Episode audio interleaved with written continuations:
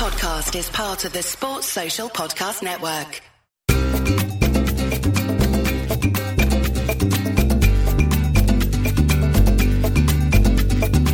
Hello, everyone. Welcome to this week's edition of the Spanish Football Podcast with me, Phil Kitromilides, and Sid Lowe. We are recording on a Sunday uh, because of logistical reasons. We've basically got a very, very, very busy week coming up with two Spanish sides playing two English sides in the Champions League. It means that Sydney and me are going to be uh, very busy for the next few days. So uh, we're recording today on a Sunday, which means, sorry guys, we're not going to get to do any analysis of Elche against Osasuna. I'm sorry. That's being played today uh, alongside Granada, Celta, Rayo, Real Sociedad, and Barca Mallorca. But we have had five matches so far, and the headline from those five matches is that Real Madrid are champions of Spain for the 35th time. They did it in style, beating Espanyol by four goals to nil. They only needed a point at the Bernabeu to lift the uh, title. But in the end, uh, they did it, as we said, in style. Uh, other uh, results from match day. Before I go, hello, Sydney. Hello. Hello, I said hello. I haven't even said hello. I was getting right into the swing of things without even saying hello. How rude. Are you all right? All right, thank you. How are you? I'm all right. Are you looking forward to our busy week? Uh, yes, I am. In that I'm always, I always look forward to these things, but then obviously it does come with that slight edge of uh, oh god, here we go. yes. Uh, so as I said, match day 34 on Friday night, we saw the two sides who have drawn the most number of matches in La Liga this season play out a 1-1 draw at the Estadio Ramon Sanchez Pizjuan with Sevilla and Cadiz finishing 1-1. Then Alaves picked up a massive win against Villarreal 2-1 on Saturday before Real Madrid beat Espanyol 4-0. The Valencia derby ended 1-1 between Valencia and Levante. Uh, Levante six points from safety, bottom of the table, not looking good for them. And a really bad result for Atletico Madrid. They were beaten 2-0 at San Mamés by by Athletic Club, who uh, moved just a point behind Villarreal, who are seventh. Seventh is almost certainly going to get European football because Betis won the cup. Uh, so seventh, something to play for there, and Athletic moved to within a point of seventh. But Atleti, boy oh boy, uh, they're in a bit of trouble. They've got some difficult games left. They're only uh, one point clear of Betis if Betis win on Monday night. So it could be a very, very difficult run in for Diego Simeone's men. Anyway, that's what's happened uh, so far this weekend. Uh, we're going to have a Q&A pod answering all your questions, which is going to be out on Tuesday. And maybe we'll also round up the rest of the weekend's games as well. We're going to have a bonus pod on Thursday talking Villarreal, Liverpool and Real Madrid, Manchester City in the Champions League. Plus, coming up soon, we'll have a new episode of TSFP Presents at the Games, which is our guide to visiting and watching football around Spain. Join us, patreon.com forward slash TSFP. It's only four euros a month. Loads of good quality Spanish content there. Sydney, I've talked far too much here. Uh, Real Madrid are champions and they deserved it. Yes. Um, and there are lots and lots of different ways to look at the the manner in which they won the league, and, and one of them is to talk about the fact that this was with five games to go. Only three times before have they ever wrapped up a league as early. Um, the last one was lost, in 1990. Yeah, they, they, they lost only three times all season. You look at when they lost week 8, week 20, and week 29. So every time they lost, they then went on a run of nine, ten games before before losing again. It never really felt like it was ever going to slip out of their hands. On the two or three occasions over the course of the season, you thought, okay, this is a moment now which maybe opens the title race up, maybe brings other teams in. And every time you got to one of those moments, Real Madrid won and, and, and took a step forward. Obviously, the most recent of those was uh, was a couple of weeks ago in Seville, and I think in a way that was that was almost the definition of the season, wasn't it? That we were we were looking at the the setup of those results and the fact that there was a midweek game um, coming up. There was the fact that Barcelona had the game in hand. You think if Real Madrid go to Sevilla and lose, we could be in a situation if the results fall that Real Madrid I think we worked it out, I can't remember exactly what the figure was. I think we worked out that they could be only one point clear at that point. Instead, they win, and all of a sudden it's like, well, that's it, it's gone. The title's gone. Um, there, and then of course Barcelona then went and lost twice, and and or sorry, dropped points twice, and, and so you're in a position where that's it done. Sevilla weren't able to pick up the points. Atletico Madrid's results have been poor, but I think all the way through the season, Real Madrid had been I mean, this is the most simple analysis of all, but they've just been better than everybody else. And it's true that we've analysed them a lot this year and worked out and, and, tried to work out just how good they are and whether they really are a, a, brilliant team or not. But they were significantly better than the other teams all the way through the season, with I would say three outstanding, really outstanding players. Now, there's more than three outstanding players at Real Madrid, but three really, really outstanding players all the way through the season, who are, of course, Benzema, Vinicius, and Courtois, who've been absolutely hmm. brilliant. Yeah, it's a simple analysis, isn't it, to say that if you've got a brilliant front two and a brilliant goalkeeper, the chances are you're going to do pretty well in the in the league. There's more to it than that, but I think those three, as you said, have been the yeah. key players. And the more to it, the more to it than that is that the rest of the team is also very good. I mean, if you have those three and the rest of the team's terrible, then maybe it's not enough. But the rest of the team is also very good. Now, it's true that we've had moments this season where we've not been entirely sure, where we've not been entirely convinced. You looked at their result. I was looking at this yesterday, by the way, for example, trying to going through the results and trying to decide which is the best performance from Real Madrid over the course of the season. And, and curiously enough, the one that I was probably the most impressed with was away at Real Sociedad. And actually, in that game, they, they, they had to play without Benzema. That was without Benzema. Yeah, yeah. yeah, yeah. And, and well, Real Sociedad really... top of the top of the table then. Well, that's the thing. I've got a feeling Real Sociedad were either top or could have been top if they'd won it. Uh, and and certainly they were a team at that point who hadn't lost at home, who weren't mm-hmm. conceding goals. You know, they they conceded at that stage something like three or four all season, and Madrid went and scored twice. Uh, Vinicius really took on responsibility without Benzema. There's other performances that stand out. The second half against Sevilla a few weeks ago was was very very good indeed. The first half was terrible, by the way, but the hmm. second half was very very good indeed. Um, of course, they went to the first Clasico and beat Barcelona, and if it wasn't a particularly sparkling performance, it was a performance that said, "Look, they're just better than Barcelona," mm. and, and it felt like that for quite a lot of this season. That this was mm. a team that was just a bit better than everybody else. It was a team that also found a way to win matches when they weren't playing particularly well. You mentioned that yes. Sevilla game when they were 2 0 down, abysmal in the first half, and they managed to come back and win 3 2. There were, there were other matches that perhaps sort of maybe got lost in the memory, but remember. Sev- well, the other Sevilla the one. other Sevilla one. The, the Sevilla home. one at the Bernabeu when, when Sevilla I thought were brilliant for 75 minutes and Real Madrid found a way through and, and Vinicius scores that brilliant goal right at the very end. And, and there was something about Madrid that you just always felt they they had some if they weren't playing well they had somewhere else to go or they had something else to come mm. which which other teams you didn't feel that with mm. uh, we said we weren't sure if this is a, a, brilliant Real Madrid side they are also in the semi-finals of the Champions League and one exactly. way away from the from from the final so they're not terrible uh, we, we, we know that no no and, and I think it's really important that that, that we because I you know, first of all, any team that wins the league deserves to win the league. That's the nature of a league title. It's different to cup competitions. The second thing is that they've won the league with five games to spare. Um, and and so any analysis or any doubts that we have about the way that the season's panned out has to, to be sorry four games to spare now. Obviously, they won it. Sorry, they won it with the fifth. Yeah. Um, any any any doubts about that have to be kind of put in that context. This is a really pretty seriously impressive way to win a league title. They're 17 points clear at the top of the table as exactly. well, so it is um, it is uh, p- pretty impressive, as you say. Uh, shall we talk about Carlo Ancelotti, the only manager to win all five of Europe's big leagues? There is a caveat to that, and he has been managing for basically 30 years, and those are the only five leagues that he's league titles that he's won. He's won each, one in each country, and and, and, no more. I mean, it's, it's it's an extraordinary record. But anyway, perhaps that's nitpicking to suggest that that's not particularly impressive because it is impressive what he's done, and it's also impressive because. He was not first choice to be Real Madrid manager last summer, not by a long, long, long way. And he's come in and he's and he's won the title at Canter. He wasn't just not first choice; he wasn't a choice he, he wasn't an idea. And in fairness to both him and to Real Madrid, he wasn't an idea because there was no perception that he was even on the market until a conversation about something else rose rose this possibility. And, and and there was this kind of light bulb moment. Wait, so you could come here? Oh, great! And and that's essentially how it happened.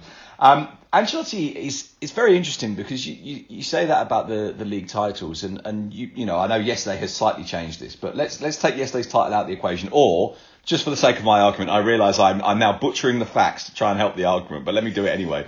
Or let's assume that they do win this year's Champions League.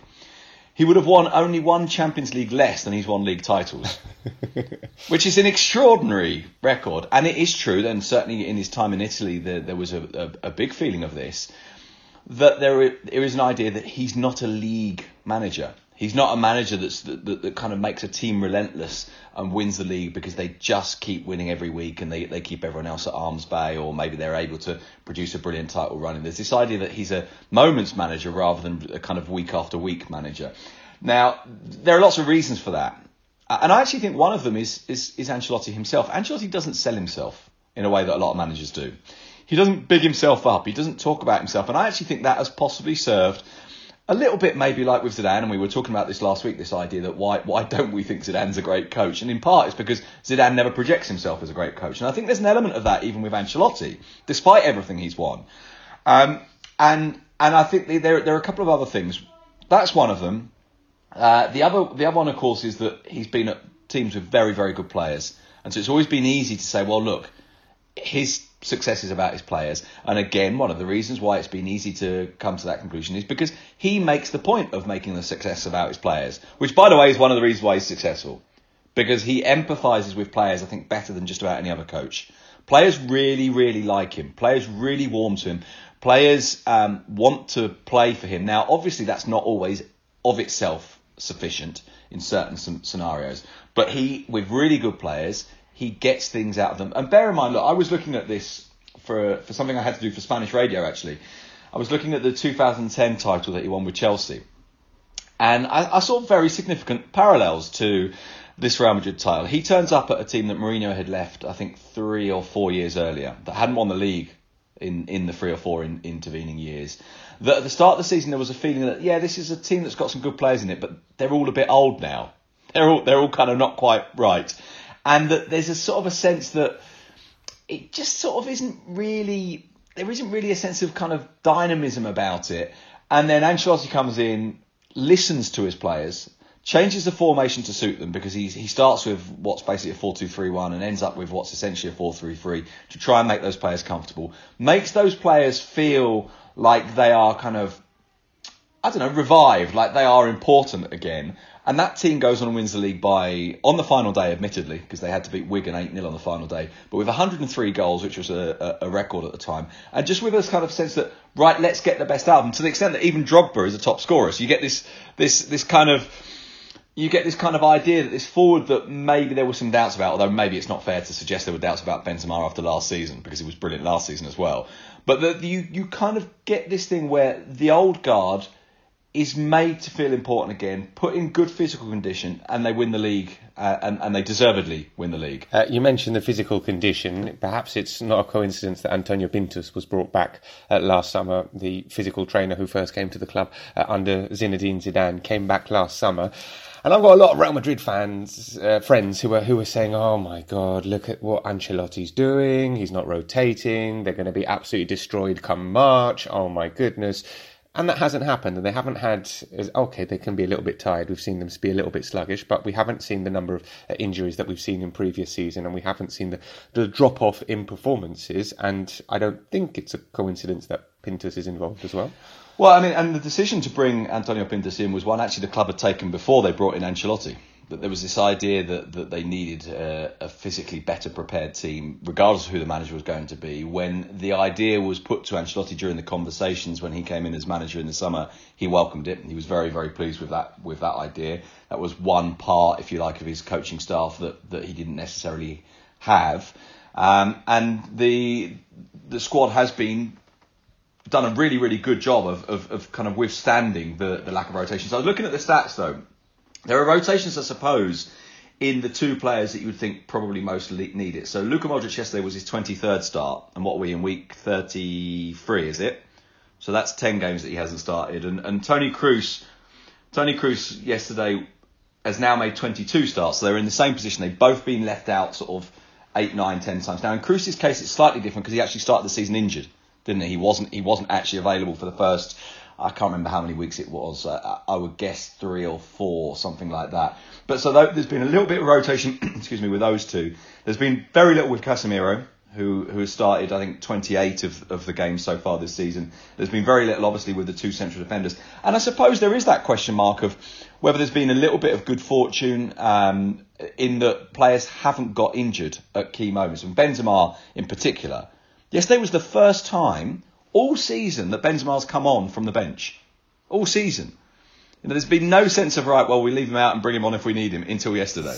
Yeah, he did come on yesterday. I wasn't entirely sure that he absolutely needed to, but but there we go. Came on and played his uh, the last thirty minutes. Luka Modric played the first sixty minutes. The context of this title winning game is, of course, it comes in the middle of a Champions League semi final. They've got the second leg against Manchester City on Wednesday night. Me personally, I would have had Benzema at home bathing in warm milk, his head being massaged, people gently whispering sweet nothings to his ear, making sure that he's absolutely fine for Wednesday night, but what do I know? Came on, scored, and, and, and, and he looked pretty good. But I just thought it was a risk, a risk. Yeah, I think I there's an emotional component. There's just there. no need to take that risk. He falls over any kind of challenge, yeah. any kind of accident, and wow, it's just unnecessary. But like I said, what do I know? Do you know? Do you know what, Phil? I, I did the stats on this.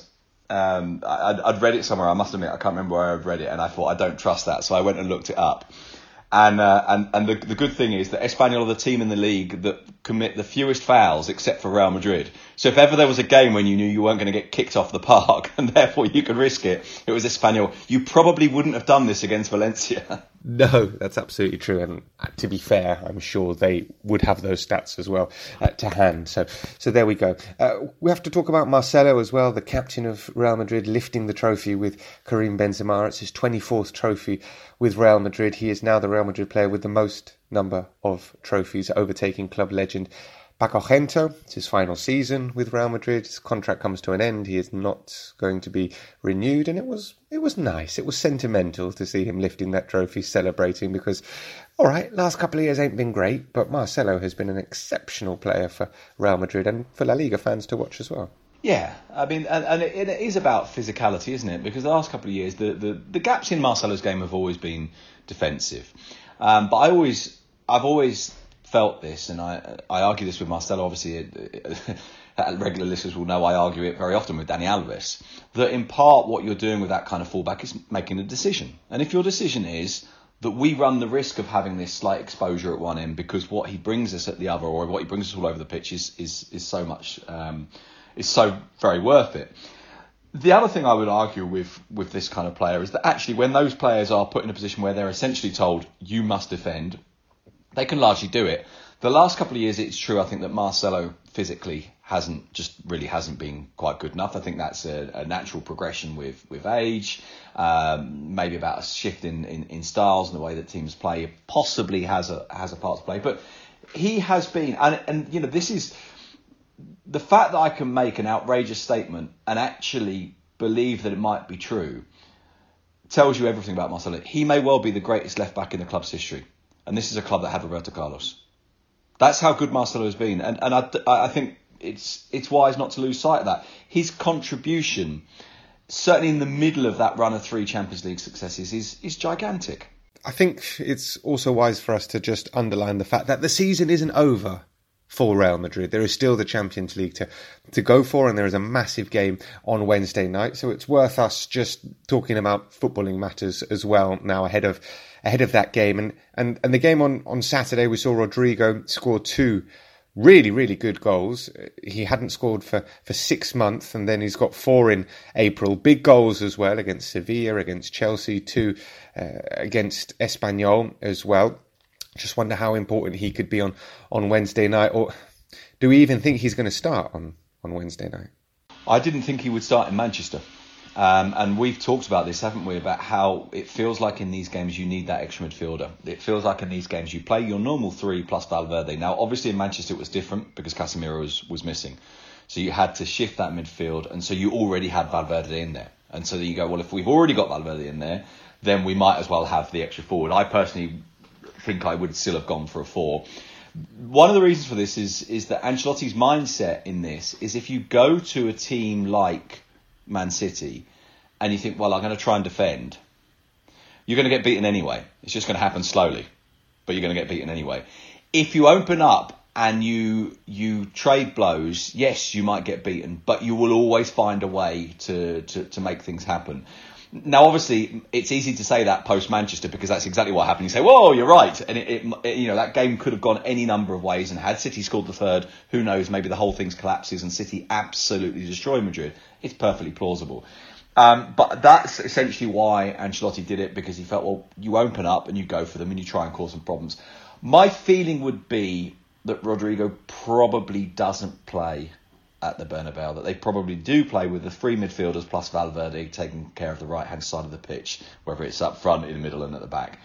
Um, Rodrygo's a curious player and one I've been really struggling to place over the last few years. Because when he's good, I think he's amazing. His touch is really good. He's very smooth on the ball. He's he's got very very nice finishing ability, and you know we saw this in his first few few games of the club. That first goal he ever scored in the Champions League when he'd been on the pitch, what was it, ten minutes or something, and that lovely first control and just sort of bends it into the corner really really calmly in a way, for example, that Vinicius didn't used to do. You know, genuinely, there was a point at which I looked at those two of the, the two young Brazilian signings and thought, Rodrygo's better because he's sort of technically better and calmer and his decision making is better. But actually, there's you know Vinicius is miles ahead of him now, um, and I think he's a nice player. Asensio is is the other option, obviously on that right hand side, and we've talked about this all season. Asensio is one of these guys who you're not really sure he's playing particularly well, but bang, then he goes and scores. And Asensio scored 11 times this season across all competitions. Um, I think on Wednesday in the City game, it will be Valverde. That would be my guess. Hmm. Uh, you mentioned Marco Asensio, 10 goals in the league. It's his best ever scoring season for, for Real Madrid and getting into double figures is, is, is pretty impressive in a, in a season where we're, we're not entirely sure how, how good he's been. But, but there we go. Um, I don't necessarily. I was going to say I don't necessarily want to talk about this. It's our podcast. We can choose what we want to talk about. And we'll mention this briefly. It's a shame Gareth Bale wasn't at the celebrations on Saturday. It's a shame he didn't manage to get to the stadium to watch the game. He subsequently put out a tweet saying he had a bad back spasm couldn't make it. That's why he wasn't there. We'll have to take that as face value. He had a back spasm, couldn't make it to the stadium. We have defended Gareth Bale a lot over the years from some really, really unnecessary attacks on him. And it's understandable that he might not necessarily feel an affinity with this Real Madrid team now, after what's happened, after how the press have treated him. He probably should have been at the stadium yesterday, back spasm or not. Yeah, one one thing that I, I meant to mention in the podcast a few weeks ago, and I didn't, and and this was reminded me of it, that game when he came on and got whistled a bit, and then there was a bit of applause because some fans were trying to say, "Well, look, he's playing for us. We might as well get behind him." The thing I'd noticed that, uh, that that that hadn't got picked up on. I mean, this may be a minor thing, but when he was warming up and when he uh, put his shirt on, he he was wearing a back brace. You know, one of those kind of belt things that, that people wearing. So, so clearly there is an issue there. You know, this isn't this isn't a, a, a convenient excuse, even if it's or at least it's not only a convenient excuse. Um, and, and, I just thought I'd throw that in because I don't think it's been mentioned. I don't think it's been noticed, and, and, and I, I noticed I you did thought, mention it. Yeah. Did you I? Did, I, you did mention it. Yeah. Sorry, I couldn't remember if I had or not. Uh, and yeah. I just thought that's that's you know that's quite interesting, and, and, and I'm sure that, that the physical side of it is significant, but I don't think it is everything. And I, I think there has been a sense f- from Gareth that he just isn't happy at the club, isn't happy with um, the club at institutional level, that he feels that right, I'm, I'm you know, this just isn't my club anymore, um, and and has got that into his mind, and that I think has has kind of allowed him to be sort of so annoyed about that, and so sort of everything's so broken that I think he now doesn't see that actually it would be good for him to play more games. It doesn't see that it would be good for him to feel more engaged and more involved. And and I must admit, yesterday when I was watching them celebrate, and at first I wasn't sure because there was a lot of people on the pitch, and I was trying to look for him.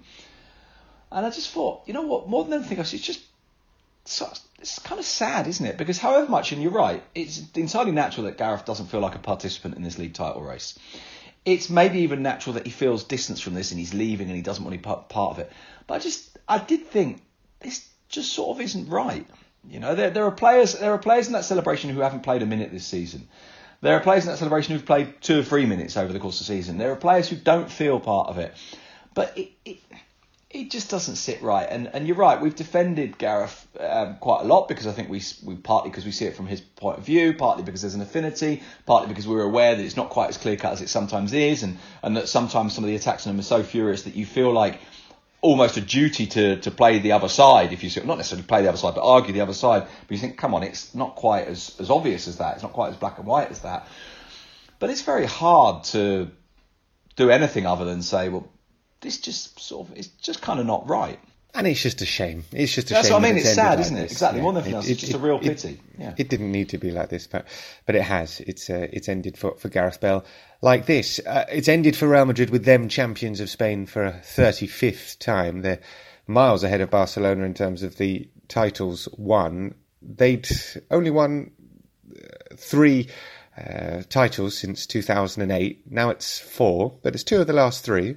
Let's Yeah. see if they uh, begin to assert some domestic dominance like we saw Barcelona dominating over the last decade or so. It, it's very significant that because I was looking at this yesterday, and, and you know, there's def- there had very definitely been a shift towards Barcelona, who won ten this century, um, and, and Real Madrid had won had won um, seven. It's now eight. But you look at that shift exactly. You, Real Madrid went from 2003, well, basically from after 2008, which is that that that Schuster season.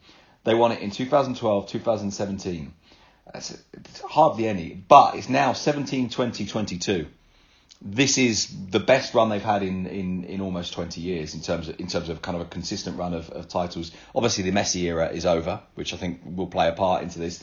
But there, I, I think there is very definitely a shift back towards Real Madrid. Now, obviously, let's not go too far because you know you can look at this. It depends where you put the cut-off point, and in part this is arbitrary, and I'm going to admit this is arbitrary. But until this season, since 2004, Atletico had won as many leagues as Real Madrid. 2014 rather. Now, obviously, that's entirely arbitrary because I've chosen to start it when Atletico win one, and we finish it just after they've won one. But it's still in in a in a seven year period, Atletico had won as many, and, and I, I think this does feel like it's a step back towards Real Madrid. Let's see. Let's see what happens. Uh, the former champions were Atletico Madrid. Quick, quick mention of them. Now I know you might not necessarily have seen much of that game at at San Mames because you were very busy last night with the uh, celebrations covering it for ESPN. I can tell you, Sid, they were bloody awful again, Yeah. and it felt like what has become a typical Atleti Madrid performance this season. They are, as we said, just uh, four points above uh, Real Betis. And it's possible, it's possible they do not finish in the top four, seeing what Betis and, and Real Sociedad do uh, as well. And I say that because look at their run-in. They've got Real Madrid next. They've still got to play Sevilla. Their final game is away to Real Sociedad. They are in really poor form emotionally. They've lost each of their last three away games. Admittedly, one of those was in the Champions League at, at Manchester City. They've only scored in one of their last six competitive matches in all competitions. And they look like they could have played for 150 minutes yesterday and not scored against Athletic Club. It has not been a good season for Atletico Madrid. Their defence of the title has been one of the worst ever.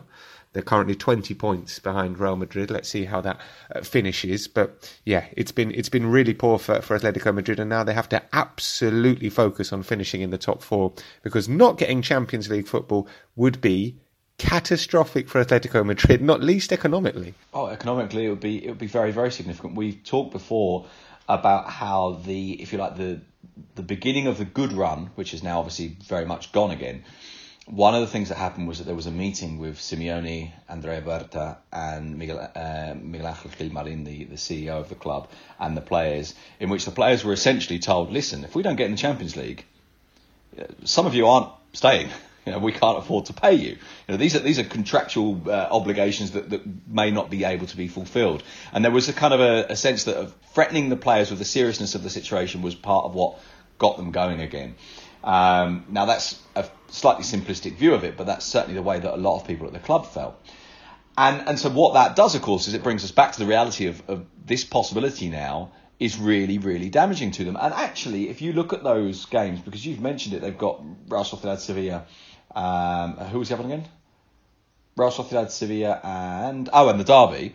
Well, the the fourth game is Elche away. Now, to be perfectly honest with you, I don't see them beating Elche away either. Um, and so, so, so, so right now, I look at this and think, hang on, is there even half a chance that they don't get European football at all?